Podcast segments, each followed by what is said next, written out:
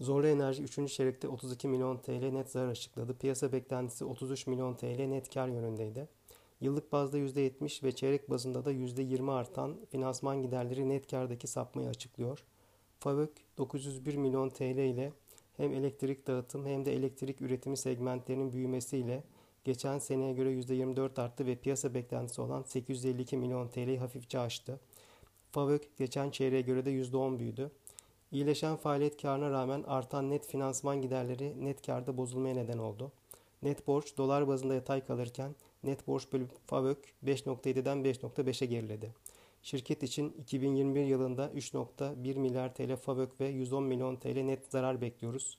Hisseler ile ilgili 2 TL hisse hedef fiyat ile endekse paralel getiri önerimizi sürdürüyoruz.